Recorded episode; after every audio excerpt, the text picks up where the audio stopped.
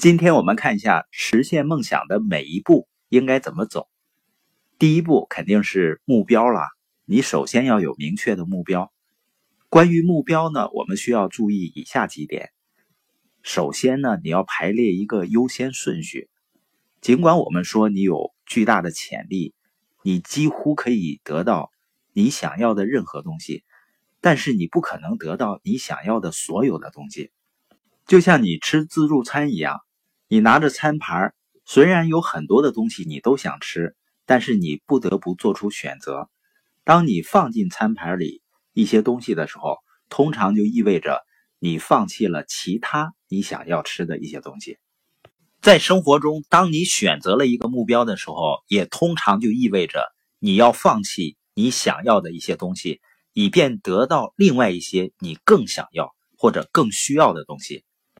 就像有的人定下了财务自由的目标，那就意味着他需要牺牲自己的一些休闲娱乐的时间，甚至呢暂时会牺牲掉一些陪伴家人的时间。因为任何目标的实现都需要你付出时间、付出努力、做出承诺的。而有的人呢，我发现他还没有起步呢，在这一步上就失败了。他很想要美好的生活，但是他们害怕为了更好的东西。而放弃好东西，试图呢同时追求太多的目标，最终呢却几乎一个都不能实现。这样的人呢，他就没有排列出来生活的优先顺序。也就是说，生活中一定有些时候，你为了你最想要的目标而放弃一些你想要的东西。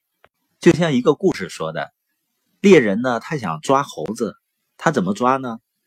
他把一个瓶子里面。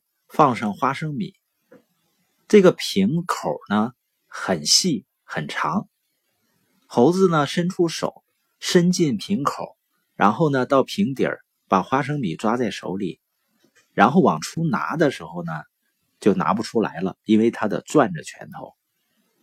这个时候猎人就开始追他，他就拖着这个瓶子就跑。那这个猴子现在最重要的目标是什么呢？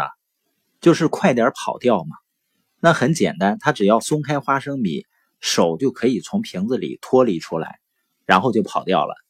但是他舍不得手里那个花生米，他既想要逃跑，又想要那个花生米，所以呢，拖着瓶子叽里咕噜的跑，那肯定跑得不快嘛。最后呢，就让猎人抓住了。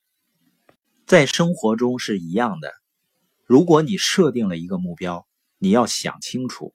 你愿意放弃什么？